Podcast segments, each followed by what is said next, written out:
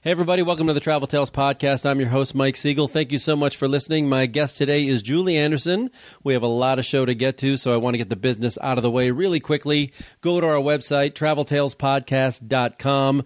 You can click on all our links for social media. I'm talking Twitter, Instagram, Facebook. Give us a like on Facebook, please.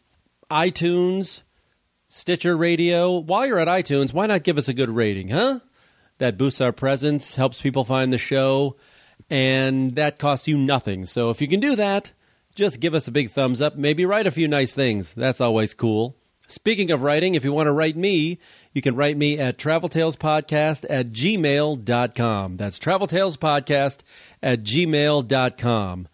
This is our first show of 2014, and I have a big 2014 planned. I don't want to give it away yet. I'm going to have some big news on the next episode. I will be very specific about where I'm going because I'm going to take a big trip very soon. So stick around for that. It's a little teaser for you. It's in the works right now, so uh, I'm very excited. A little nervous, a little scared, but that's always a good thing when you're looking forward to travel that much. I'm I'm, I'm going to dive in, going to get out of my comfort zone, and I'm jumping way in, folks. So stick around. You're going to hear more about that, but uh, enjoy this episode first. This is with Julie Anderson. She's devoted her life to a, a pretty good cause, and I think you're going to enjoy the show. Please welcome Julie Anderson. Enjoy.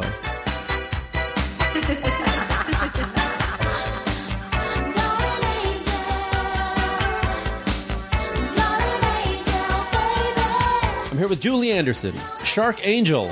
Julie Anderson. That's a great title. That should be like, you know, a spy or something. That's a movie. It is.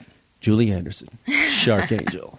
What is a Shark Angel and how did you get involved in this organization? Let's start it right off the bat. Okay, so a shark angel is pretty much what it sounds, and that is guardian angels to sharks, because believe it or not, sharks actually need help and need angels. So, about five years ago, I started the organization, and the whole idea was to try and start campaigning in a positive way for sharks. Okay, so we met a couple of weeks ago Mm-hmm. at a Christmas party, and I overheard you saying that you scuba dive, and I scuba dive, and that's how this whole thing got started. That's how the So- whole thing got started. So thank you so much for coming here. And then I found out we're both from Chicago, or the Chicago area, uh-huh. which is, of course, a hotbed of scuba diving and shark loving. and shark loving. Uh-huh. Where did you learn? Because I learned, I did my open water. I took a class in downtown Chicago. Yep. In the pool and everything. Then I had to do my open water up in Wisconsin. Pearl Lake. Lake. Oh my God! Did you do it too? Heck yeah. Oh, uh huh. could not see my hand in front of my face. Horrible. And all those Freezing, divers. and it was like April when I went. I know, miserable. Awful. It was. I think it was 42 degrees at the bottom of the lake Yeah. when I went. It was Memorial Day weekend. It was the worst experience in my life. I hated it. I didn't think I'd ever scuba dive again. I went after that to Lake Michigan, and I hit the wreck before I saw it at 80 feet. And somebody swam by me in a dry suit, and I thought, okay, forget this. Oh my- I hate scuba diving. Um, but I stuck with it, and it's pretty much taken to me where I, I am now. Okay, now, so this was like right out of college. Did you do this, or when you were a teenager? Teenager. Okay, so you did it. Yeah, I did it right out of school. Mm-hmm. But then I did it as a preparation because I was taking a cruise. It was like a big. so I dove in the Caymans and uh, Cozumel. Very nice places to dive. They were nice, but you know what? I went to Mexico like a couple of years ago Uh-huh. and dove around Cozumel, like where I was 20 years earlier. Unbelievably damaged. Like know. when I saw it, it was it was like. And I asked the guide. I said, "Is it just me, or I was blown away by the colors here 20 years ago? Am, am I crazy?" He goes, "No, it's." He's like, the sea temperature goes up one degree, it kills up. You know, it's a living thing. This reef, and and it's just dam- people damage, and then hurricanes and everything. Everything. Are you seeing this all over the world? I mean, I, I have. Unfortunately, yeah, and I think that's probably why I started doing what I'm doing now. Is as I realized that the oceans are really under a lot of threat um, from all sorts of different angles, and I kind of figured out what was going on with sharks very quickly, um, just because I became obsessed with them, and I realized that they're pretty much getting chased into extinction. So I took on that cause. But I think as divers, we're really witness to what's going on around the world, and particularly underwater, where nobody really thinks about and doesn't realize. I mean, even in our lifetimes, even in ten years, Yeah, I- so I've much is noticed it absolutely, and everywhere in the, especially the Gulf, seems to be really damaged. uh, like Bahamas. I don't know if you started diving Oh, yeah. in Bahamas, but if you go back there now, it's bleak. Yeah. and it's just it's I went in Florida. Yeah. A long time. The Keys. I mean, that's dead. It's I, dead. It's insane. I went to the Keys last month and they do like this feed where they basically feed eels and sharks and they have all this activity and now all of the animals are gone too. Oh, that's I so know. sad. I know. So, okay, let's start out how you got involved in this because you. I saw your little story. No, Mm-hmm. your little story. I saw your little video.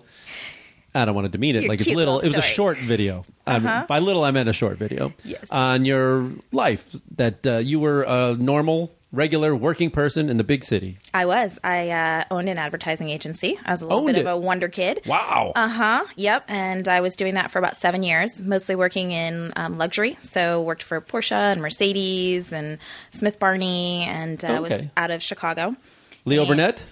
nope. Okay, this I is- wish. I studied a lot of Yeah. with yeah because I studied. I tried a to work for Leo. Burnett We all did out of school. I know, and right? They Uh-huh. were they didn't Yeah. hire me. That and Johnsonville Brats. So I didn't get hired by either of them. They didn't hire you for the brats. I know, right? Come on. I was a little desperate. Um, anyway, um, so I was doing that for about seven years, and I was diving too, and loving it, and traveling around the world and seeing amazing things, and still a little bit apprehensive about meeting sharks. Um, and then I met my first shark, and it was the most amazing experience, and I became obsessed with diving with sharks after that. Now, when you say met, Mm-hmm. how far away? How, what kind of shark? How big? It was a magical moment. I was in Hawaii um, Okay. doing my safety stop, and because I love being underwater, everyone else goes up, and I don't, you know, really use a lot of air. So I was down there, just kind of hanging out at 15 feet, just checking stuff out. And suddenly, I felt a presence next to me, and I looked, and within arm's length was a scalloped hammerhead shark, larger Oh. than me, just looking at me right in the eye, and um, literally my heart stopped, and I thought, oh my god, this is it. I'm dead. I'm toast. You know, this shark is going to eat me. And hammerhead? yeah, exactly. Right. I know a hammerhead. What did I know? I grew up, you know, playing Jaws in the pool. course, I was all did. terrified of sharks too. Yes. I never wanted to meet a shark underwater. So this hammerhead and I looked at each other in the eyes, and I saw life in that shark's eyes, not death. And I realized that this shark was more afraid of me than I was of it. And we had just kind of a moment. We hung out, and then poof, she was gone. And I decided, wow, I want to meet more sharks. This is amazing. And it also made me start questioning, you know, what I was taught about sharks and also other things as well. You couldn't just take anything for granted.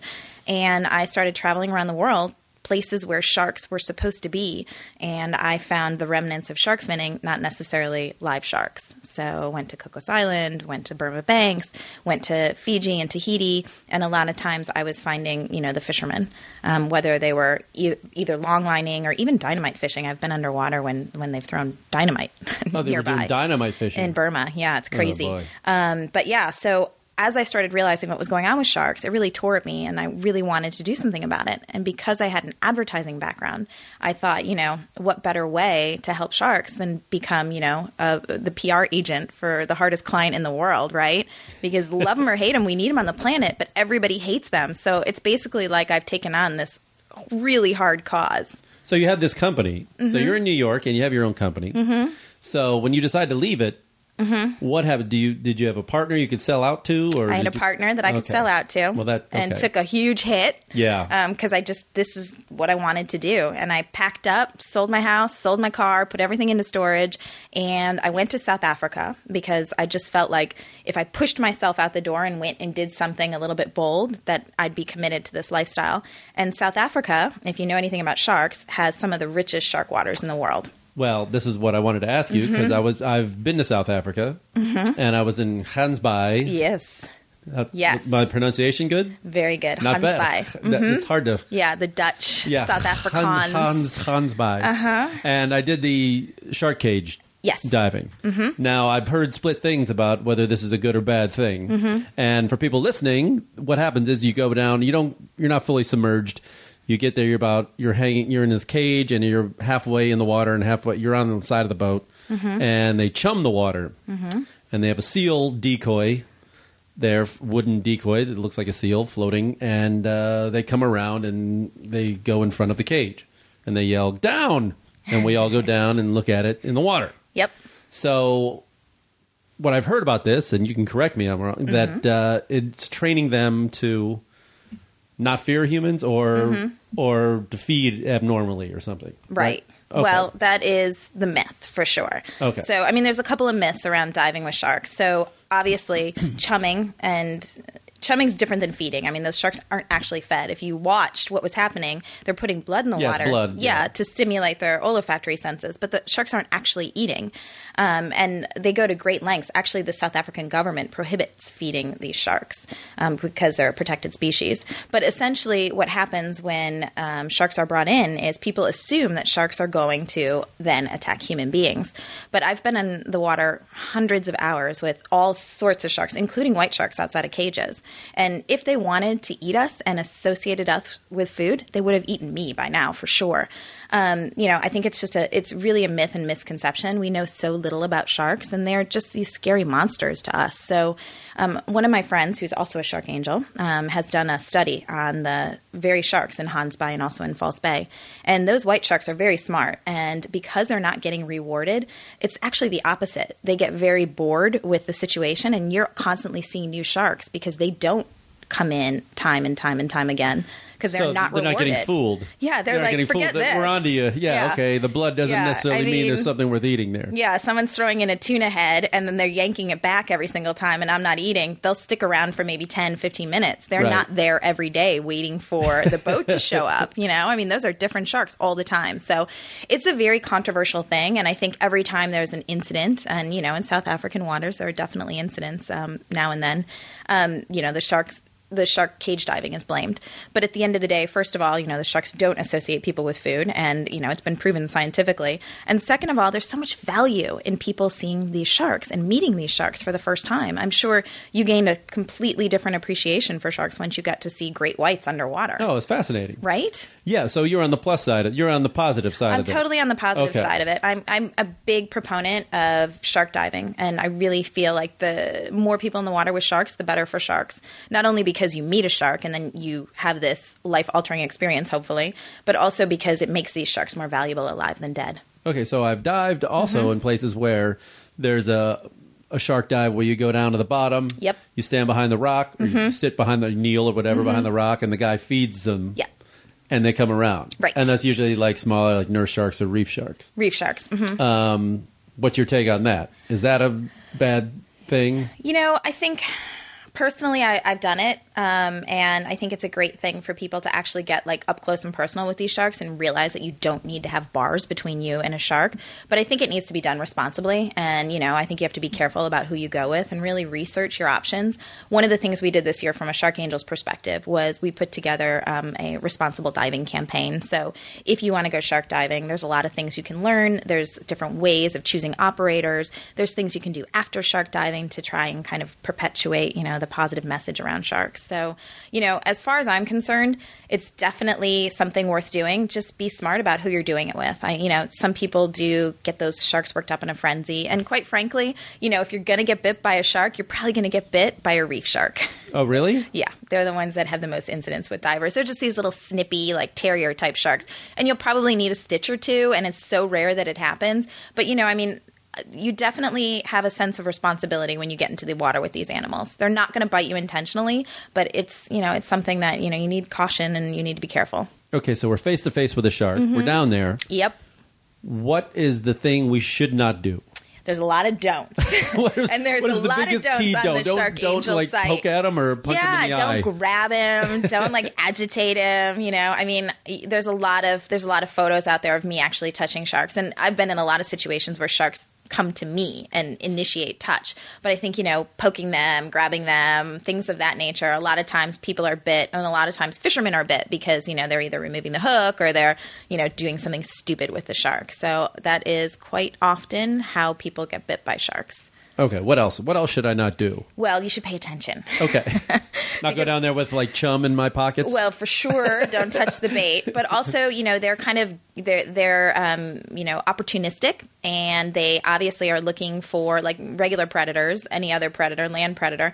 They're looking to see if you're looking at them. So constantly knowing where your eyes are. A lot of shark divers actually draw um, eyeballs on the back of their um, uh, on the back of their hoods because you know the and what does that do? Well, it makes sharks think that you're looking at them. And when you are looking at them, they're not going to come in uh, too closely and try and check you out. So There's just It's good to look at them. Yeah, So it's the opposite because some Meet some in the animals, eye. like monkeys, you're never Yeah. supposed to no, look at them. like a gorilla. Don't look yeah, directly at. they take that as a sign of like Yeah. you're staring. It's on. if the only time I've ever been approached by a shark when they get really, really close is typically when I'm not paying attention or I'm looking at one shark and another shark comes up from behind my back. And I've never been in a situation where I felt threatened, but it is obvious that these animals are looking to see if you're paying attention and they're very opportunistic. Right. So this organization, Shark Angels. Yes. How many? How big is it? How many? How many angels are we talking? Uh, tens of thousands around the world. And What? Really? Yep. We're a nonprofit in the U.S. We're also a nonprofit in France, and we're getting our status in South Africa as well. Okay. So we're quite big. Wow. Um, yeah. And it's all about, you know, a positive movement to save sharks and kind of trying to get sharks out into mainstream media. So doing it in a little bit more creative ways, obviously, because I have an advertising background. Right. right. I mean, even just the name Shark Angels, right? I mean, come on. Okay, well, let's get out of the water for Mm-hmm. a 2nd and let's get on land. Mm-hmm. Moving to South Africa. I've only been to Cape, Cape Town in that area and Gansbaai. Uh-huh. Um, tell me the uh, the toughest thing about going there. What what's been the toughest transition?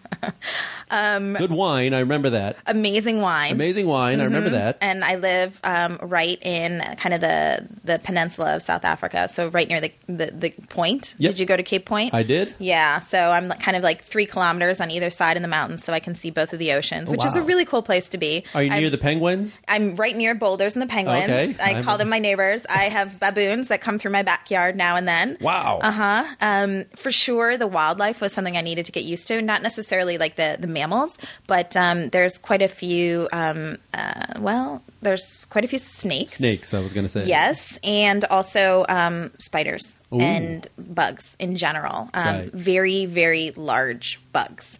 And, you know, I mean, people expect me to be very tough with everything because I love sharks and, you know, I'll get in the water with a white shark outside of a cage. But I really am not that keen on spiders and snakes. Oh, okay. The tough shark angel now has a little problem with spiders. A little, a little problem with spiders. I don't know if you've seen the spiders there, but they're the size of like your hand. Oh, right. Okay. Yeah, wolf spiders are crazy big, and you know we've got golden orb spiders, and um, Are they all poisonous? uh, well, if you get bit by a wolf spider, you're going to have a really bad headache. Um, Okay. I have been bit by a spider that basically, I don't know, my flesh was being eaten away. I mean, that was crazy. I know, I know. And I was in Botswana, and there I was like. 20 hours away from any medical attention so the chief of the village actually like took a special acacia thorn and was like shoving it in the wound and pulling it out all of the, the, the necrotic flesh and it was just the most bizarre experience ever but it healed so Wait a minute. Okay, now now we're onto something here. So Bo- Botswana. See, how many? What other parts of uh, Africa have you been to? oh man um, all over southern africa so mozambique botswana um, namibia um, tanzania oh, um, that's that's this year for me. I want to really? do Kilimanjaro. kilimanjaro yeah amazing it, i did not do kilimanjaro but i did a lot of Oh, safari really? yeah and it was Did you go to the. Ngorongoro cor- crater? Ngorongoro was so great um, yeah. Zanzibar. Did you go there? I did not have time to go to Zanzibar. I know I still am meaning to get there. They have amazing diving actually, and really great whale Oh, really? sharks as well. Mhm. Okay, I have to call you. You can Yeah. hook that up before I before I show up. Really amazing. So, but I mean, living in living in Africa for sure has given me, you know, the ability to experience things that I never imagined I would. Right, and being able to, you know, go across the deserts in Namibia, and I mean, it's just it's been incredible. But there is, it's definitely an adjustment. But I think it's more like the day to day that's annoying than actually living in Right. this foreign country. You know, things like the grocery store closes at 6 p.m. You know, I mean, just little things like that, or anything you want to get done is a complete mission. You It's know, hassle. we have Yeah. such access to things here that we don't even realize. You know, you just don't have access to there. But right. you know, I think everyone should live abroad because it kind of takes you out of your comfort level, and you know, it just it kind of forces you into a whole different scenario, and it's, it was it's been really great. When you come back, Mm-hmm. what's the first thing you want to eat? Mexican food. Is it Mexican food? You know that they put feta cheese in their Mexican food over there. I mean, they don't even understand Oh. I know. Mexican Believe food. Mm-hmm. me, I've I've made that mistake some at different places around the world, and I know better now. No, I mean know literally when I go home, right? All my friends, I bring home um, corn tortillas, uh, Mexican spices. I mean, like my entire bag, yeah, is then- like full of like crazy Mexican, you know, products because the only thing they have there is um, El Paso, Uh-huh. and it is so freaking expensive. Um, gosh, what do I really really feel like I don't know. I it's it's the opposite for me. And when I go there, I'm always so excited because there's such amazing food there. Oh, yeah. I mean, did you have biltong? No, I had I had Springbok. I know I ate that. Yeah. Biltong is oh, it's like jerky, right? It's like jerky, but it's yeah. like so much better. It's so much better. And it's like dried meat, yeah, but right? it's like you know, growing up in the Midwest, I'm sure you ate jerky, but it's this African is- meat. It's like what Yeah. kind of meat is it? It It's- can be anything. It can Right. be springbok. It can be beef. It can be you know you name it. Uh, It can be kudu. Um, kudu. I, I had kudu as well. of course you did. Yeah, yeah, yeah. Yeah, so like eating wild game, always interesting. They're a huge um, meat culture, and you know, there's you probably went to a braai, which is a barbecue. Yep. Like a whole day is spent, you know, on this whole process of preparing the fire. If you have a gas grill in South Africa, it is humiliating. I mean, real men do not use. Right, use you start a fire grills. like a man. Yeah, exactly. So um, the biggest transition for me coming over on this side of the world from there is probably the driving. I have a really hard time Oh, figuring the out what side side, of of, the- the, road to be on Yeah. at any point in time in my life now because it just I'm constantly going back and forth. And shifting with your left hand, that's always Yes. take a little something to get used to. Yeah. Exactly. And I go from a teeny tiny two seater sport car here in LA to a Defender because, of course, as an American in South Africa, the first thing I want to do is buy a Land Rover, right? Oh, sure. Why Yeah. not?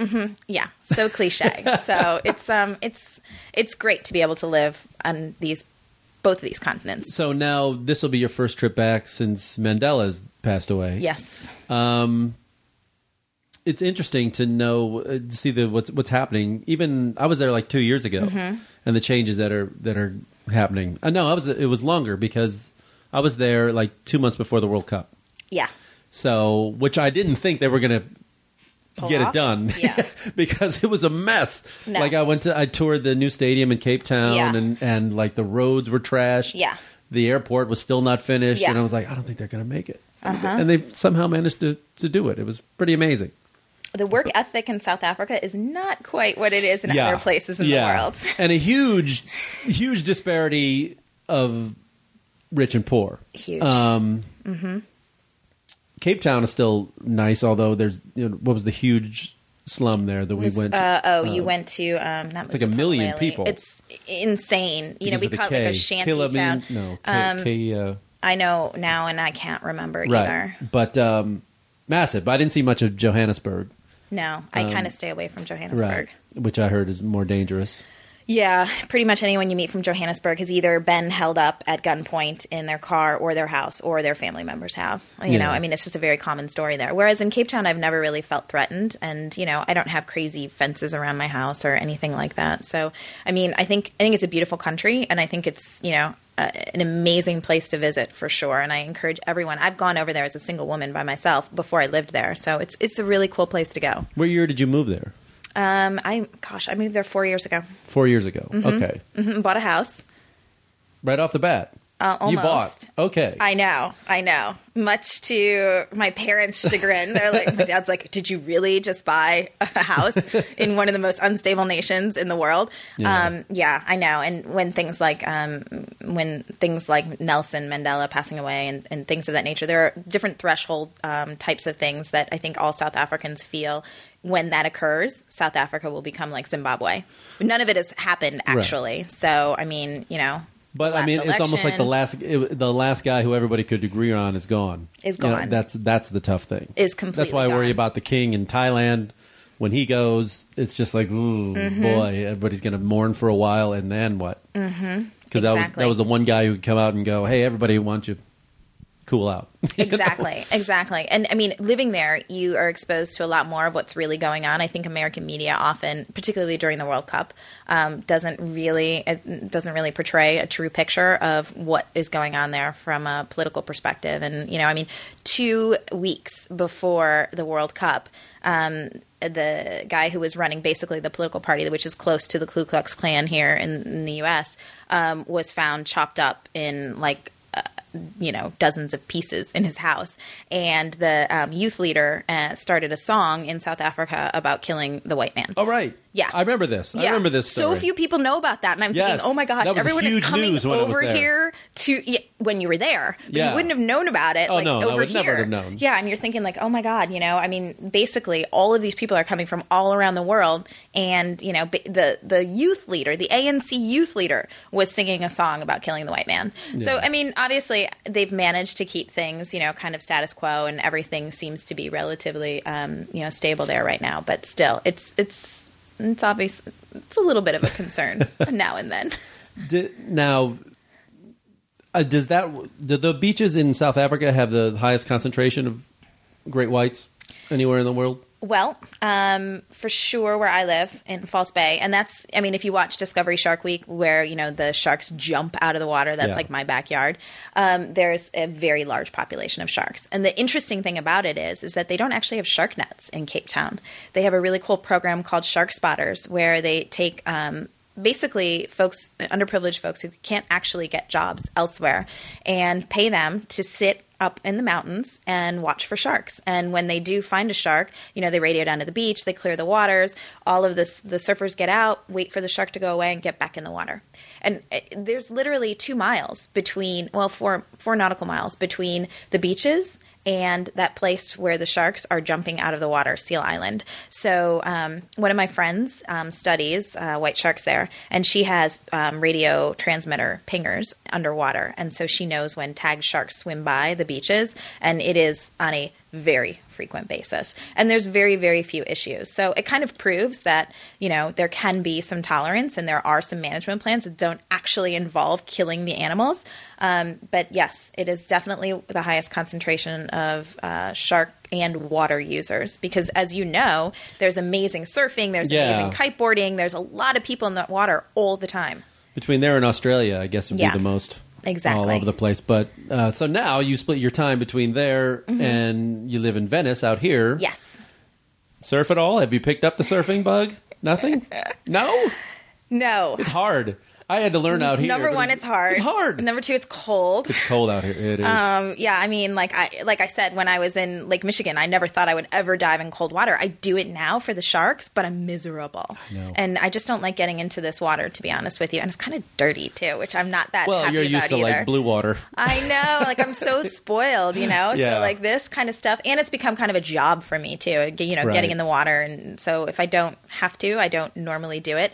I was I was surfing quite a bit um, in South Africa, and I think I got a little bit too confident and ended up over my head in Durban, Yeah, where the waves are very different, and I was terrified. And so at that point, I said, "Yeah, this is not my thing. I like to paddleboard." No, yeah, oh no, yeah, that's Yeah, great. I. Uh-huh. love that. Um, yeah, that's what happened to me once because I was, you know, I was a lifeguard as a kid, Yeah. and uh, about, I'm comfortable in the water and the ocean and all that. But there was one split second. I think it was in Costa Rica where I got like held under Yeah. for just a few seconds too long, and then the panic. The panic sets in. Yeah, and panic in the water is a horrible feeling, and like it just shot through me. Like, oh my god, am I? yeah. I can't get up. I can't get enough air, you know, and I was like, that was enough. I was like, you know, I'm going to stay in the small stuff over here. And it, was, yeah, it was, it was a bad feeling.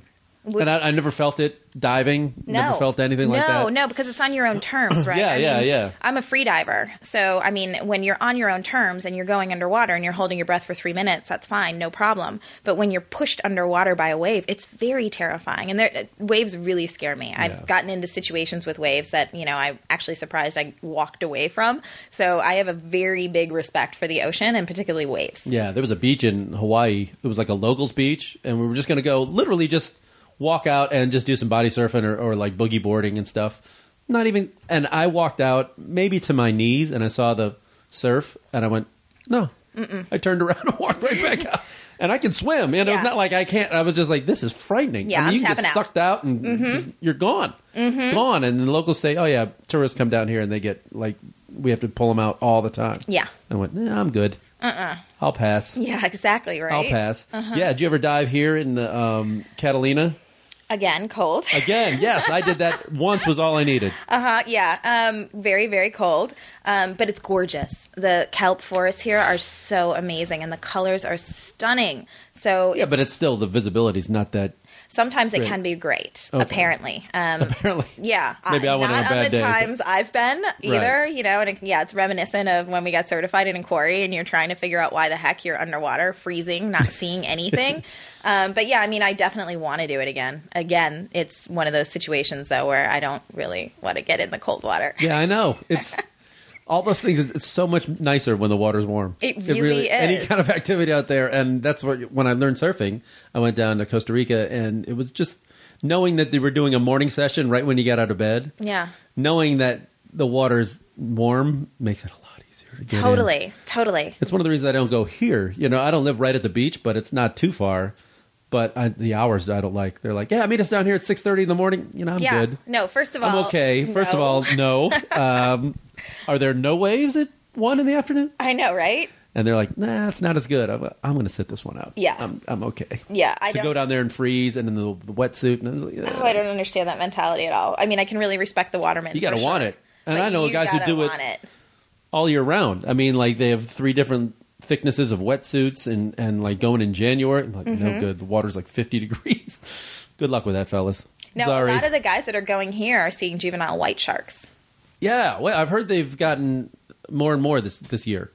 Yeah, well, there's What's been more happening? and more sightings. I don't really know if you know there's actually more white sharks, and actually, if you think about it and you look at the numbers, their numbers are declining. So, not sure why people are seeing them so much more often, but there's definitely a lot more juvenile white sharks uh, being sighted on these beaches. Would it have anything to do with like sea temperatures? It could. It absolutely could. You know, availability of prey, um, sea temperatures. I mean, uh, all of these things affect you know these migratory species. And and white sharks are incredibly migratory. They swim from they tracked a shark from South Africa all the way to Australia and back.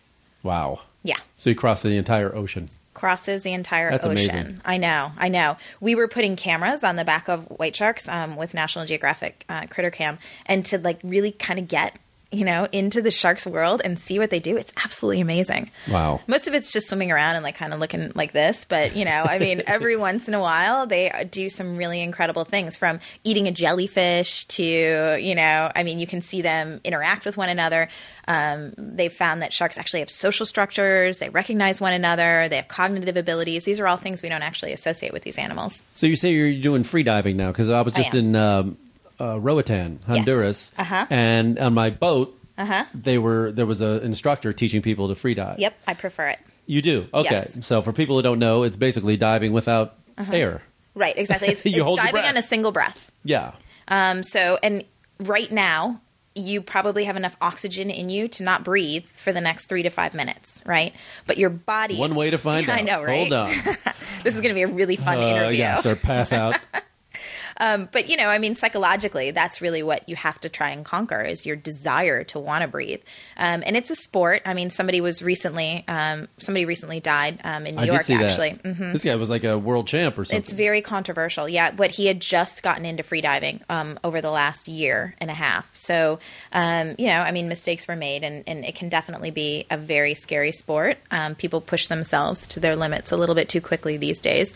But um, a lot of my friends have, you know, they go down to 400 feet and they can hold their 400 breath. I know, isn't that insane? They can hold their breath for like 10 minutes. I mean, What? incredible. I know this. It's it's a really really impressive sport. I do it because I want to interact with the animals without tanks because there's something very um, intimidating about that noisy breathing and you know this Right, thing right. underwater. So I get much better interactions, not just with sharks, but with whales and dolphins and mantas and all the animals that I want to interact with in the water.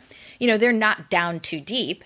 Um, but being able to swim and swim fast and also not have you know the the, the bubbles and, and the sound is something that they you know it just changes everything and there's something about being able to be in the water and not have all that heavy equipment and no, it sounds great. Uh, peaceful, Ideally, it'd be awesome. slip in I need know? gills, is what I need. that would help. It's a really great thing to have You and need it's a a, water great world trait Costner mutation. Yes, yes. It's a good trait to have, though, even if you're surfing, right? A lot of big wave surfers love to also understand freediving because they're getting held under the waves so much. That's a good idea. Yeah, and it makes you much more comfortable and much more graceful underwater, too. What's the lo- how's what's the longest you've been underwater? On Um, one breath. I can, I've held my breath for four and a half minutes, which is nothing.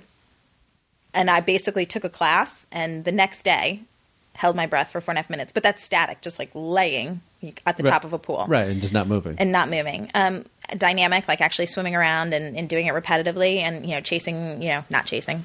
Chasing. yeah? Poking, prodding sharks. To say chasing. Okay, sometimes I like to chase the animals. Um, maybe two minutes. Okay. Yeah, not long. Long enough to get down and, you know, have a cool encounter and then come back up. I was free diving with, and in a lot of places you can't do anything but free dive because that's how they control your interaction with the protected animals. Right. So, like for instance, I was just in Tonga last year, and they don't allow scuba diving to occur um, with humpback whales. You can only free dive with them or snorkel with them. Um, same thing with um, the whale sharks in Cozumel. I don't know if you know this, but No. there is an aggregation of whale sharks that happens every summer. Hundreds of whale sharks aggregate off of the coast of Cozumel. I just saw my first. I just went with my first whale shark uh, in Panama Amazing. this this year. Well, it was last a year from this month. So yeah, back then it was awesome. How So, big? It was probably about fifteen feet, maybe. Yeah. and because we had heard they were around. Yeah. and so I went on a three tank dive that day. So it was all day, and we saw a lot of stuff. And this is on the ocean side, not the Caribbean Mm-hmm. side. So it was I forget the name of the island, but it's pretty well known. And uh, hadn't seen one all day. and I was kind of disappointed. And it's about forty five minute boat ride back to the shore. And uh, on our way back, the kid at the front of the boat just yells something "Ah," and points out, and, and they whip the Uh-huh. boat around. And the the uh, dive master said, "Just everybody, just grab a mask and Go. jump in." So we all went, "All right," and we just jumped in, and uh, yeah, there it was, and it was unbelievable. I mean, they're so graceful and quiet, and Right? just, just it was like a bus Yeah. going by, and it was I was probably about six feet from it. Yeah. And of course, I had no camera. I was like, "Son of a bitch!" Yeah. Ah. yeah. I didn't think because we were just panicking. He's like, I "Get in!" and we all just jump in. Nobody, people are scrambling trying to get like shots of it, and oh, it was it was amazing. It was You know, really Jacques cool. Cousteau only saw two whale sharks in his entire life. You're kidding? Yeah, they're pretty. They're, they're pretty elusive. You know, I mean, they do aggregate in certain places around the world. It took me 11 years to see my first whale shark. I was always the person that got there. and They're like, "Oh, you just 20. missed it." Yeah, I know. I've never never and saw you- one. And then I show up to Cozumel. I'm like, "All right, let's check this out." And literally, you get in the water, and all you see around you is dozens of whale sharks all coming from Oh different God. angles and you know like locomotives you know you know they're like trains Yeah. and they're basically they're feeding on uh, you know the krill and the plankton and um, I think also um, uh, bonito or tuna eggs and it's just it's just this hectic thing and this year for some reason mantas showed up as well so there were hundreds of whale sharks and mantas all aggregating off of the coast of Cozumel and they do it every summer Oh, it's just in the summer though. just in the summer Okay, Man, I gotta, I gotta and see it that. is it is by far one of the most humbling and amazing things I've ever witnessed in the sea. And I, you know, great. I've I've seen uh, you know a humpback whale uh, almost give birth. I mean, I've done some pretty amazing things, but to be in the water with all of these animals and just realize that they're so cognizant of where you are and who you are, right? I mean, they're coming at you so fast and yet very slightly they'll move so they don't hit you or I mean, they're just incredible. And being in the water with an animal that's so big. I mean, some of these animals were Oh. 30, 40 feet big. Yeah. You know, it's just it's stunning. Absolutely. Did now a guy on my boat in uh, Honduras said if you want to see big stuff like big uh, mammals and stuff in the water, Mm-hmm. Yeah. he said Palau Palau. was great, and I haven't done Palau. Palau's amazing. Um, not necessarily for big animals. It's beautiful. It's it's probably like the most colorful, beautiful diving I've ever done. It's got incredible Well, soft for me. corals. Yeah, go. I'll go. they have mantas um, and you know smaller sharks. You know, I'm kind of like a shark. You know, like right. well, I dove in, in Asia. I've d- I dove in Bali. Yeah, me too. Gili Islands, mm-hmm. Gili Trawangan, and, and Mm-hmm. those. And then I dove uh, a wreck right off the coast of Bali, the actual island. And I can't remember the name of it. It was an old USS Uh-huh. something. Um, and then I dove in the Philippines Never done the Philippines. and Vietnam. yeah, I've done Vietnam and Vietnam, Burma around and Da Nang, Thailand. in Uh-huh. Thailand around Phi Phi, I think. Um, so that's you know I think Palau is definitely. I mean, it's one of the places. I mean, obviously, I go all over the world, and I have great experiences wherever I go. But Palau is one of the places I'd go back to. Oh, you would? Okay, good. Hundred percent. Like I would go there in a heartbeat. Um, it's just beautiful, and it's one of those places where you sh- number one, you should definitely be free diving because it's really shallow, and it's one of those places where you don't have to put a wetsuit on. It's so warm. Yeah, I know. The only time I ever Stunning. felt that, like I didn't wear anything, not even a shorty, was Yeah. in uh, Australia, in the Coral Sea. It was like in the middle of summer, It's the best. and it was like I think the water was like eighty something. It was crazy. It was almost too warm. Like you, you Right? You were sweaty when you came out. I know. It was weird, like, I don't understand this, especially after being in California with this weather. but it was great though. Yeah. Oh, I loved it. Yep. It felt so freeing. it does feel so freeing, and that's why you like free diving too. And they, although I don't like terrestrial snakes, I really, really like uh, sea snakes, and Oh, they yeah? have thousands of them. In Palau? Yeah. Oh wow. Yeah, the blue, the blue and white ringed ones, the beautiful, beautiful ones. So the coral still has some color to it. It's stunning. It's absolutely Okay. beautiful, and the fish life is incredible. Um, and yeah, it's just it's the place where you know they've got huge giant clams. I mean, it's stunning. And Palau recently protected um, all of their international waters against um, shark finners too. So you know, I mean, choosing wisely in terms of where you go diving is is smart because then you're supporting countries who are actually protecting their local economies. Right. Have you done the Red Sea? I've never done the Red Sea. I did. I dove in Israel. Yeah. In a lot, and I, but I guess the better diving is more south, like in the Sinai Peninsula. But it was. Uh, I was there a little too far, a little too close after the revolution, so I was going to wait it out. You know, like It's- Sharm el Sheikh down there. It's not Um, a place I want to go. Yeah. actually, but the Red Sea, I've heard like amazing. It's supposed to be really good. I hear that it's now because of what's going on around the world, it's starting to degrade very quickly in Uh, terms of fish doubt it. life and coral and things like that. I'm finally getting to do my dream trip um, in June. Tulsa. No, Yes. what is Tuscaloosa, awesome? Uh, Galapagos. oh, I want to do that. Yeah. When are you I going? So excited. June. Um, I've been to Cocos. Thank you for asking me. I will go.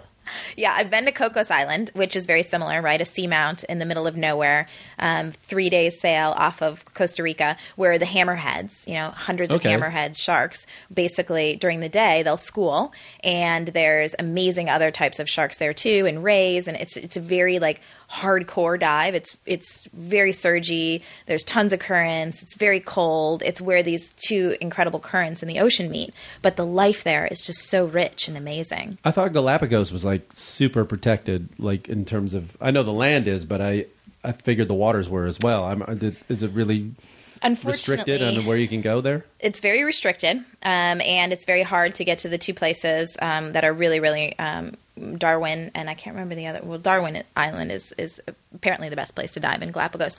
Unfortunately, even though it is protected, it's still heavily under threat. Um, you know, because there's so much money in illegal fishing, whether it's shark finning or collecting sea cucumbers or you know just illegally fishing or the next thing that you know is really a big thing right now is is they're killing mantas for their gills, um, and manta populations are so heavily threatened they're actually in a worse situation than sharks. Um, I know it's crazy because they think that the gill, when dried, will cool your blood. So they actually just eat manta gill. Is this the Chinese again? Well, it. I don't want to be. I don't want to be I'll too accusatory. it. Goddamn Chinese. You know when they get usually this is what I found in in terms of endangered things Mm-hmm. around. If it's on land, usually it's the Chinese, and if it's in the sea, usually it's the Japanese. yeah, Like they will eat anything out of the sea. that is that. That is and the Chinese, it's not. It it tends to not be as for eating as much. It's either like a status thing, like ivory or some Mm-hmm. other bullshit, shark fin. or um, well, yeah, the shark fin soup and stuff like That's that. status too. Yeah, yeah, right. But also Or medicinal. Medicinal. th- It's like this stupid that we need monkey paw and rhino horn Right. for. It's like no, you don't, you jackass. But I got to think, you know, that would be the most frustrating f- if I'm in your position. Yeah. To go up against three thousand years of this thought. I mean, how do you fight that? It's tough, and I mean, you can't really fight it as a as a Westerner, right? I mean, Right, I obviously, mean- everyone immediately And you're a woman too, Yeah, because so they really want to listen to you. you're being racist. you know, you don't understand our culture. Exactly. And it was very sustainable when only emperors were eating, you know, whether it was, you know, drinking tiger bone wine or whether it was, you know, eating shark fin soup. But now that there's so many people eating Or sushi. or sushi, it's I mean, sushi had, didn't exist. You, you know, in Chicago, I Yeah. never saw it. Right? I never Like, growing it. up? I didn't have it till I was 30 and moved to New York. I know. Like, what is and this my sushi? agent, my first agent, took me to for sushi. I must have looked like the biggest hick. I was. We went. You want to have sushi for lunch? I was like, I've never had. She must have like I, know. like I fell off a hay truck. you She's know? like, yeah, that's not guacamole. Where you from? Illinois. Uh huh. Illinois. um, yeah, no, I mean it's just crazy, and that's the problem. Is I, have you been have you been to live the live markets in China? no, I haven't been to mainland China. I've only been to Okay. Hong Kong and Taiwan. Yeah, and I've been to Japan. yeah. But I mean, the Japan fish market is Tsukiji? Everything. It's the Insane. biggest one in the world. Did So- you go? Uh, no, but I've seen. I went to another different market, but the big one I didn't go to. But Yeah. it's literally like there's stuff pulling out of the sea that I've never seen. Right. I have no idea what it is. I know. I, crazy. Even me, right? Yes. Or as a diver, right? Like, and these were in the live markets um, in Hong Kong, but also um, more heavily in mainland China and Guangzhou, like an aquarium full of something that you travel all around the world to see and maybe get to see one of, like a blue ring octopus or, you know, a mantis shrimp. And there would be this aquarium just shoved full of like half dead blue ring octopus or like these amazing things that as a diver you just think are so elusive and hard to Right. find and you see them in such vast quantities being sold like partially alive um, it's just it's incredible. It's absolutely incredible. But before i point fingers you know i mean the us is one of the largest shark finning nations in the world. So whilst the demand is not necessarily being created by us we're certainly you know we're certainly contributing to the issue and, and supply. Well, I mean, in terms of we're buying it or we're doing. we're doing it everywhere um, i spent four months in It. Wait, um, we don't have any regulations on that. in our own waters for sure but um, we definitely Oh. have um, regulations in our own waters but the problem is is that um, we can go anywhere and fish anywhere i um, i spent four months in the south pacific um, working with the kiribati government and basically boarding fishing vessels and inspecting them and things like that and i found many sorry us um, found many us ships out there actively fishing in international waters. So, I mean, at the end of the day, you know, the legislation can only protect so much, and we need to end the demand. And you're right; it's hard for someone like me to do. Um, and there's so many issues and animals under threat. I mean, in Madagascar, I was shocked to find them killing lemurs and eating them as well. Well, everything. The gorillas. I mean, I uh, bushmeat. The rhinos in I South know. Africa. The, I went to Pilanesberg State Park. Yeah. and this is the first time in I think uh, you know since they've been open. I mean, they have so much money on the black market that they were helicoptering in, Yeah. killing it, sawing off the horn, and getting back into the helicopter and leaving before they could get there, before the Rangers could even get there. I mean, that takes a lot of technology and money and backing. There is And- a considerable amount, amount of money in the illegal wildlife trade. Well, It's the doesn't it same- really come down to poverty? Poverty is does. the problem. It absolutely does, and I mean, there's more money in it than weapons. Um, there's as much money of it in it as you know illegal human trafficking, and it's the same infrastructure and it's the same people. So it's it's really tough to fight, whether it's you know rhino horn or whether it's shark fin or now you know lemurs, and that's really the tough thing, and that's the tough thing that all of us face is is trying to get that message out there and end the demand, and also try and help these nations. I mean. I was very upset, and I've spent a lot of time in the field, and I was very upset at the people that were actually shark finning or killing rhinos or whatever it is. But then you realize that these folks are just trying to feed their families, Yeah. and they're doing what they can They're to poor. survive. They're poor, and They're nobody really is helping poor. them. No other countries, and they're certainly not getting the infrastructure or the help they need locally. And you know, big countries Yeah, like the government United that doesn't States, care. we're not helping either. I mean, so what are they going to do? Of course, they're going to, you know, take their last lemur and take their last shark and cut down their last, you know, ebony tree because they have no other option. So it's definitely a big issue globally, and I think it's something that needs to be addressed at that level as well. Right. And birth control. And- Maybe we could. There's way there. too many people on the planet. Yeah, there is. It's like I'm the worst person at a party because you know I'm depressing, and then I'm saying controversial things like, "Yeah, there's too many people. We need to get rid of some It of them." is. I mean, there's uh, you and I. We've been around a lot. Yeah, And you see it. Go to a go to a country where there's a billion people. I've been to India. Yeah. You take a look around. It's horrible it is horrible. the way you have to live. There's no benefit to having a billion people in one place. uh huh. Or More. You were just talking about, and I just remembered it now, Khayelitsha, which is really, really slum. large slum. You know, they call it a um, impermanent, Oh, yeah, okay. Mm-hmm. impermanent settlement, um, shanty town. You know, here's the. American Ghetto, rolling in. I'm like, what's up? It's a shanty town. Shanty town. But if Well, you look at it, yeah, it's it's insane. Like you literally And it goes on for miles. miles and miles and miles and there's no infrastructure it's like where i live in the mountains i can look down on the shanty town um, and you can just see like you know the black cloud of smoke from Yeah. you know them burning whatever they can to stay warm and you know make no mistake south africa is not entirely a warm country everyone Oh, no, thinks it's way like, down there. always warm there i'm like i've been the coldest i've ever been in south africa there's no heat eh, you know no like you know Right. no you know central gas. It's crazy. There's it's yeah the houses aren't built for warmth.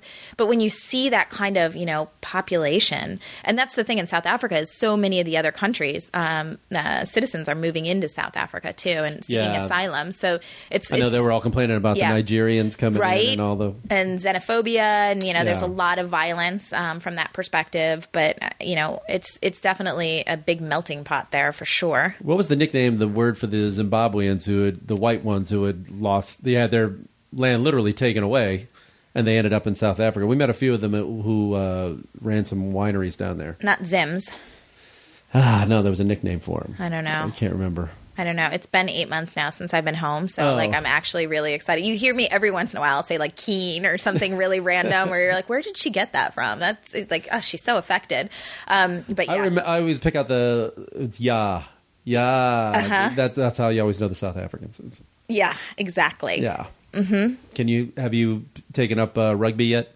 I Can actually, you get into it? I rugby I could get into. Cricket, I cricket can go. big rugby. Kicking can. In cricket fact, sucks. Cricket you know- I've tried. I've given it a lot Horrible. of. Like what game lasts for two days? four, four I mean, days, five days. It's insane. Or We're gonna break for tea. Tea. like old fat Tea. people can play it. You're Yeah. like, what? This is not a sport, but rugby. I mean, Rugby's kind of cool. I would that that I would watch. growing up in And Chicago, obviously, you know, the Bears, and I'm Yeah. sure you were there around the time when like we were actually good. Oh you know, yeah. No, I wasn't bored yet. I'm. Football I'm 23 years was old, like folks. really important, right? And Oh, like yeah, same thing. it seemed really tough and, you know, hardcore. And then you go and you watch rugby and you're like, wait, what? They have no Yeah. pads. I mean, they are This is kill the guy. This is what we played in the backyard. it is so much fun and every time an american comes over and starts you know like watching tv immediately like my dad was just completely riveted by rugby Yeah. he's like i don't understand the rules but this is the best game ever Yeah, you know I And wanted to it's watch it amazing. live, but it was never the season when I was there. It was always like off season, and then I'd be there in the summer, and it's like, well, it's cricket time here. It's like, no, I don't want to go see cricket. I finally saw my first cricket match in uh, England this summer, Ugh.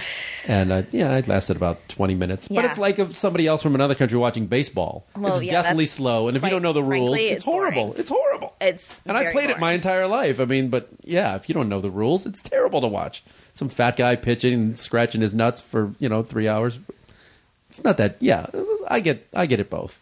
rugby players are hardcore too and they're like Yeah. real men But a lot of them are more excuse for drinking in in the pub afterwards. and yeah for sure they do have good songs. For sure. It's I've I've gotten a great opportunity because for some reason rugby players seem to love sharks. So I've taken like the All Blacks diving with sharks. Mm-hmm. I've taken uh, the Springboks diving with sharks. So I've gotten to meet a lot of the rugby players too, and I'm sure they hate you. I'm yeah, sure, I know, right? I'm- yeah, I'm sure, I'm sure it was very difficult. Getting I them. know. Yeah, okay. I know. I remember like the f- uh, first time You're not sh- popular at all with not the, at all. I showed up to um, take the All Blacks diving, and um, it was uh, one of the worst days ever. And you know, we we went out to sea, and everyone was throwing up. Like all these big guys were throwing up. Let's it was see, I miserable. too. I do too. I Do throw you? up every single time I'm on a boat. That is Oh, a little known fact time? about this shark angel. I'm always puking. yeah, See? it's horrible. Uh, the I'm amount very of careful times, now. yeah, I've thrown that's up. my, that's the only thing I hate about diving. I know.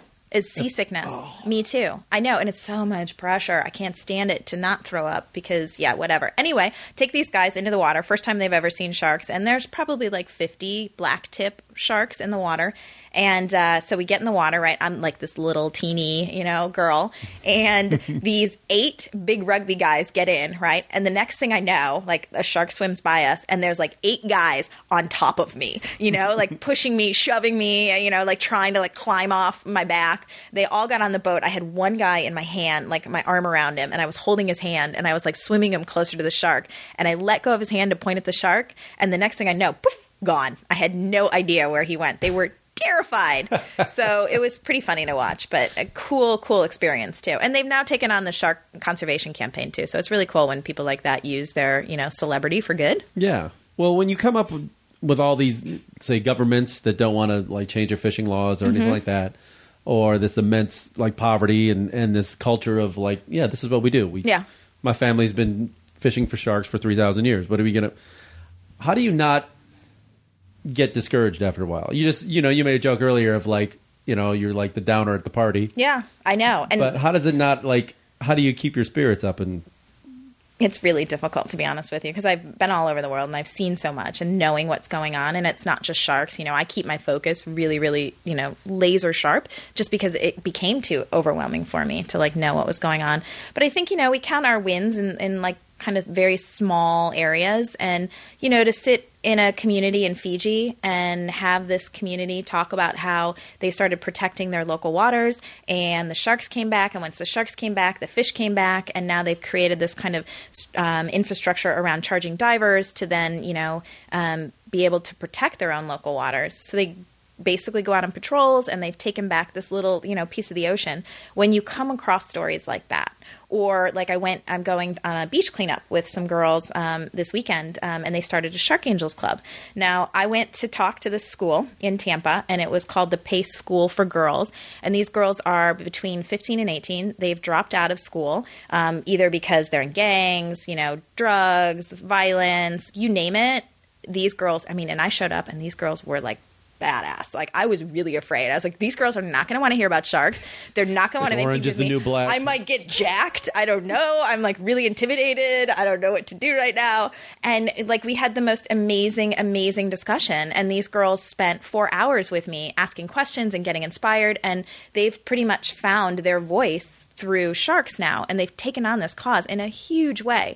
So when you see things like that, you know, these girls are now spending their weekends teaching other kids or they're doing a book that for elementary school kids, they're doing beach cleanups and they have nothing, you know, and they have nothing really in their lives. When you have those kinds of situations and you see those kinds of things, I think you can get a little bit of hope. Um, but overall, it's it's hard. It's really really hard. I mean, uh, we have a network of people who do the same kinds of things, and we have very hard discussions, and we're pretty much a support group for one another. Is there a country that's made a stride? Like you've seen it, at least.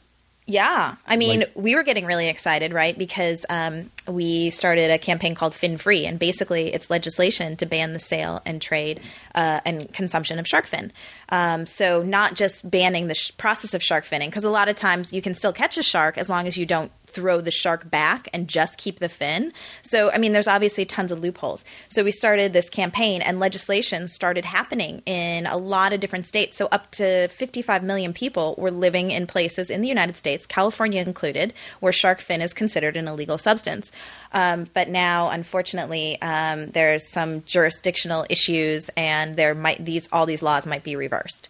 Um, so, yes, there's strides, you know, moving forward, but it is really it's hard won for sure. Where are the shark numbers now as compared to like, say, 10, 20 years ago? Nine- And- yeah. And how is that compared to like whales? Because I've heard in some a- Yeah. in, instances whales number whale numbers are up. whale numbers are up.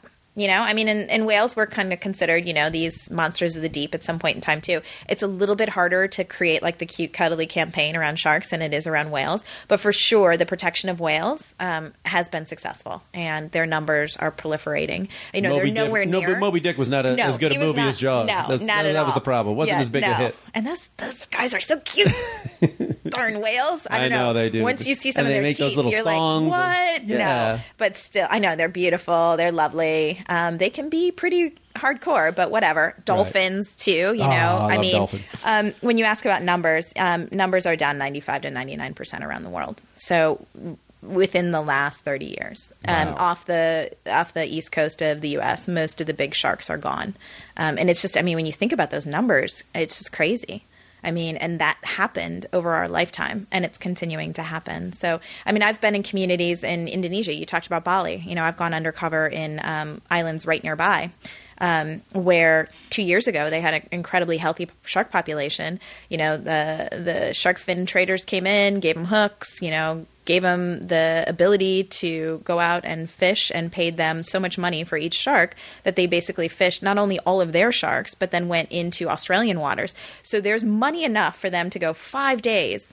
in fuel out. Catch sharks like then they were landing like four or five, and then come back and sell those fins. And they're not even eating the meat. You know, I mean, they don't have the the ability to actually refrigerate shark meat. And as soon as you kill a shark, you've basically got to treat it in a special way, or else you can't consume the, the meat. So you see these starving fishing villages, and once they've caught all their sharks, you know, we were seeing dead dolphins in the market, dead rays, you know, fish. I mean, it's just it's a it's a cycle of destruction. So it's um definitely it's definitely bleak. And the problem with sharks is is that they don't reproduce like t- tuna you know they're not they're not the numbers they just can't keep up. You know a shark may take 40 years to reach sexual maturity and only have one or two pups in a year. So when you think about the numbers you know 73 million sharks killed a year and it's probably more you know those are the numbers that we can pull together. It's just it's not it's not sustainable. And so you know we're just seeing numbers plummet and nothing is really changing in a positive way Well, now you've bummed me out. I know party. I suck. Let me think about something really positive. Yeah, let's let's turn it around. Let's end it on a nice note Yeah, here. I know. Um, okay. I know. Well, but I mean, the thing is, Give me something to hang my hat on here. Give me give me something to look forward to. everyone can do something about these issues, Okay, right? I what mean, can we do? all feel like we're so powerless, and like every single time we buy something, we make a, a, a decision with our dollars, right? And so we need to, and I think California is such a great culture for that too. But we need to get smarter about what we're doing and what we're buying, and particularly from a from a seafood perspective, fifty percent of the sharks that are killed are killed as bycatch. So knowing where your food is coming from and how it's caught, and you know, is it sustainable? That's really important. I think spreading the message is key, and even just making people understand that sharks aren't necessarily these awful predators. You know, I mean, when you tell people 73 million sharks are killed a year, they say, "Wow, I didn't know that." So what? And then most people turn around and they say, "Yeah, but the only good shark's a dead shark." And so that we have to combat as well. Um, and I think, you know, helping kids also just discover their voice and take on issues and f- realize how fulfilling it can be to get involved in activism, whether it's, you know, sharks or, you know, the oceans or, you know, even if it's autistic children. That's a lot of the work that we do is reaching out into the community and helping kids um, realize that they can make change and help them make change that's always been a really great thing for us. And as divers you spending your money in a place where oceans and and the sharks and everything else in it are protected that's really important too so i mean there are there are things that can be done You're welcome. yeah exactly thank you thank you for helping sharks um, in Gansbaai Yes. and also hopefully in palau soon Oh, I got to get there. yeah. So, I mean, it's things that we don't want to think about or talk about, but at the end of the day, you know, these things are going on during our lifetime. I mean, humanity has made huge strides and, you know, big changes in the past. We can do it again, but it's going to take, you know, us really wanting to do it. Do you eat fish? I do not eat fish. I don't actually eat anything from the ocean, um, and the reason is is just because I don't know. Actually, occasionally, if I have a friend who's speared a fish and I know what it is and how it was done, um, I'll do it. But other than that, no, because you just you don't know. And so for me, it's been it's just been a conscious decision not to. And let me tell you, I love sushi. So the fact that I don't get to eat sushi anymore is a huge compromise for me. and being in like an island nation where the food, the, the seafood Oh. is so amazing. Occasionally, I'll eat it there, particularly if I know how yeah, it was you caught. go to these islands and I it's mean, just like there's nothing else. I know. mean, is it should I be eating something flown in Yeah. from Australia and Fiji? Probably not. You know. So I mean, from that perspective, definitely. But you know, it's not something that I would normally do. Yeah, I was in. Uh, yeah, I was down in there. These, I, I think it was in uh, Panama. We're at these islands on these beaches. Yeah. With I was there with a, a buddy of mine who doesn't eat fish. Yeah. And I was like, "Well, I'm sorry, dude, because you are missing out on this. this is, everything else I sucks because this is the only one good thing they do right down here." And I was like, "You're on the, you're in an island. Yeah, exactly. Pretty much. You're eating. I like, wouldn't trust the steak meat. really of what Uh-huh. you're ordering there, but Yeah. I don't know. I'm still kind of bummed. Cheer me up a little bit. Cheer you up a little. Bit. Okay, Bit. let's let's go to bring it back to travel. Okay, yeah. Okay, before we leave. Uh-huh. Uh, so everybody uh, who wants to go diving or thinking about it, Yes. And you're going to be our uh, our travel agent right now. Uh-huh. Um, favorite place you your favorite place to dive in the Caribbean? My favorite place to dive in the Caribbean has recently become the Bahamas. Believe it or not. Really? I know. This surprises me. I know. Go ahead. It surprises me as well. Um, but I've spent some time in Bimini, which is easy to get to. and uh, it's actually quite beautiful. And they've got a healthy shark population. The reefs are eh, okay. They've got incredible wrecks.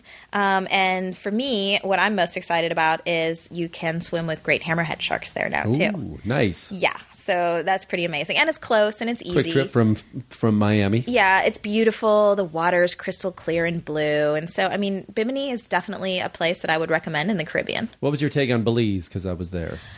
Um, I was there a long time ago, and it was Okay. still it was before the coral bleaching, and it was before a lot of destruction happened in Belize, and I thought it was okay, but I wouldn't probably go there again. Okay. Would you? Um, I liked it. I, w- I did the um, well, they have the thing like Shark Ray Alley. Yeah. Uh, and that was kind of cool. And I did the Blue Hole. Yeah, Blue which is Hole. one of the things you kind of I got to know, do. it's But like there's a not much to lifer. see down there. I mean, it's just No, like it's just a plus big you blue go, hole. Plus, you go down so deep, and then you use up all your air, and then Yeah. you got to come right back up. So the whole thing takes like 15 minutes. You Mm-hmm. know, so it's not much. But then the dives afterward are, are, are better Yeah. In terms of like you know, that's where color. You get down deep enough, as you know, there's no color down there. It's just you know. But it is kind of like cool looking down, and you can't see, and it's like space. Yeah, it's it the is closest I've been to like feeling like I'm in space.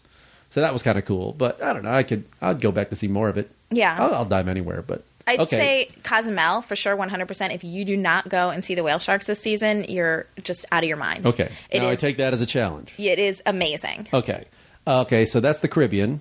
Uh-huh. Give me uh, the Pacific, South Pacific, or something. South Pacific. Um, You've done Australia, I'm sure. Mm-hmm. mm-hmm. um, I really like Fiji. To be honest Fiji. with you, Okay, I've never been. Fiji's amazing. Um, again, lots of beautiful colors and things like that. And then, um, you know, small, beautiful creatures, big stuff. Um, I think one of, and the the culture in Fiji is so amazing too.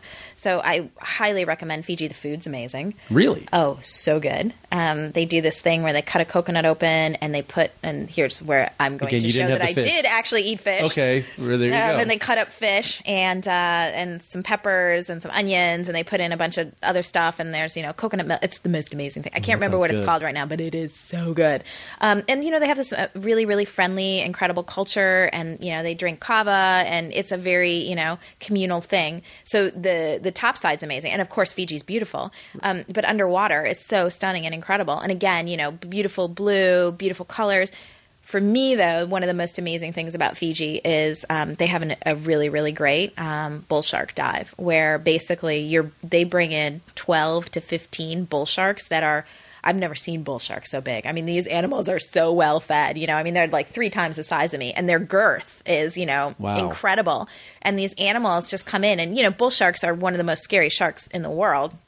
And even when I'm in the water with them, I think uh, they have these little tiny piggy eyes. You don't know what they're doing, and you're like, oh, I don't know if I like these guys. Piggy eyes. Yeah, I mean, and they look kind of stupid. You know, you're like, oh, these are like the maybe the Rottweilers or the you know the pit bulls of. yeah, you don't know. You don't. You just don't know. And um, it's an incredible dive, and these animals are totally different than anything you'd expect. And the amount of sea life underwater when you're doing this dive that's another thing that i would highly recommend that's like one of the best shark dives in the world is the fiji bull shark dive Okay. In Beqa lagoon so that i would say palau you've got to go to palau Oh, I will. Okay. And it's beautiful too. I mean, it's I mean, like they did a Survivor there. You probably even remember, Yeah, yeah. like the it's kind of like Raja Ampat, these beautiful like seamounts and gorgeous like teeny tiny islands and stunning. So. I, that I would definitely recommend. And then in terms of, you know, on the other side of the coast, like on this side, I would highly recommend Cocos Island. I know that it's a big investment in getting out there and things like that, but you'll never see anything like it in the world. Well, where's that exactly? It's um near. Co- It's you'd, you'd go into Costa Rica, and then it's actually um, it's actually part of Costa Rica, but it's a three day sail away from Costa Rica. oh, okay. No, I remember reading about this yeah, down when I was it's down stunning. It's stunning, and you know, obviously, I can't recommend it yet, but I've done a lot of research about Galapagos. Yeah, I know. We'll find I'm out so this freaking summer. Excited, and everything topside too really excites me as well. And that's, I think, the coolest thing about diving is is that you get to go around the world and experience and become an explorer in an area where basically, you know, less of the ocean is explored than the moon. Um, but at the same time, you get to experience these amazing cultures and these amazing places that you'd never ever think of going to otherwise. So it's been pretty special, and to be able to make a career out of diving and you know saving sharks has been a really cool thing. So. That's awesome. I'm trying to be a little bit more inspirational for you. I'm always inspired. You don't have to inspire me to travel because I always will do it. But Yeah. it is it is a thing where the more we've been around, and Yeah. the more we see, Yeah. it's easy to get disillusioned and where things are going. You know, and I- Yeah. sometimes I envy those people that have just like, yeah, I'm good with never seeing that. And it's like, oh Right. man, that must be a nice comfort. just, Exactly. Just to be okay where you're at. I mean, I was never that. You know, I've always had, I guess, you know, wanderlust and stuff. But Yeah. I've always been curious. But the more you know, is just like oh boy. Right. it just seems overwhelming and, and like it a where do you start? It does, but then also it, I think it's given me great perspective too. And like I'm, you know, I mean, you think things are tough, and then you realize, like, oh my gosh, this, you know, this little kid in Madagascar can't even doesn't even have pants or shoes on because they're so poor, you know. And it really does kind of put things into perspective. And you see amazing things happen with people who have nothing. So you think like, wow, you know, you're inspired to do something more with what you have because you have seen incredible things done by people who are so much in a bleaker situation. We we are so privileged here in this country. You know, I mean, we don't understand poverty. We don't understand the, the things that we've seen. So I think if you take that message away and you kind of look at, you know, how the human spirit has triumphed over a lot of things in these countries and a lot of you know obstacles that they come up against. And there's still some really beautiful places out there that deserve protecting. And we're moving in good directions too you know. I mean we've we've protected quite a bit of the ocean. You know last a couple of years ago it was only 1% that was protected in um, in marine reserves and now it's up to 4% so you know i mean there's definitely a movement forward and i think that you know consciously if we all make the decision to get there we will. It's just maybe not gonna it's gonna require some compromise for sure Okay. Well, when I get down to South Africa, I'm gonna have come to, look me up Yes, I'm gonna go on a dive with you. Okay. And then I'm gonna put you in front of me when the Uh-huh. shark comes. Uh-huh. Gonna be between you and me and the shark. I'll take you out. I'm not with gonna be as tiger bad. sharks. I'm not gonna be as bad as the oh tiger sharks. Yeah, how do you really? feel about tiger sharks? They're my favorite shark, and they I've are seen them. so incredible in South Africa. I thought those were the ones that are more aggressive. Um, that's what people say, right? So you've got like great whites, tigers, and bull sharks. And to me, um, tigers are very like they're very slow. You know, you kind of know what they're going to do, um, except the one time that we decided to feed a dead turtle to the tiger sharks and then they went off. Every shark has their like crack and you know for like white sharks it's whales and for tiger sharks it's turtle. Um, and they were went insane. But other than that, I've never really seen like a frenzy behavior from them, but they're just such cool beautiful sharks and I love interacting with them. So, we'll go to South Africa and we're going to dive with tiger sharks. Awesome. just that like the rugby great. players. But you I'm gonna be stay tougher in the water. Mm-hmm. though. I'm gonna be. I'll be, be in, and I might have to learn uh, how, how to hold my breath. Yeah. Keep up with you. For sure, because we don't dive with tanks. Oh, with the tiger sharks, they come up to the surface too. Oh, oh, really? Yeah. Okay, that sounds awesome. Yeah, it's an awesome and it's definitely something to look forward to. So add it to the calendar. And in the meantime, I want to hear about how Mexico was Okay. and the whale sharks. awesome. okay, cool. Okay, ready? Hold your breath. See, my, my training's beginning. Thanks, Julie. Thank you.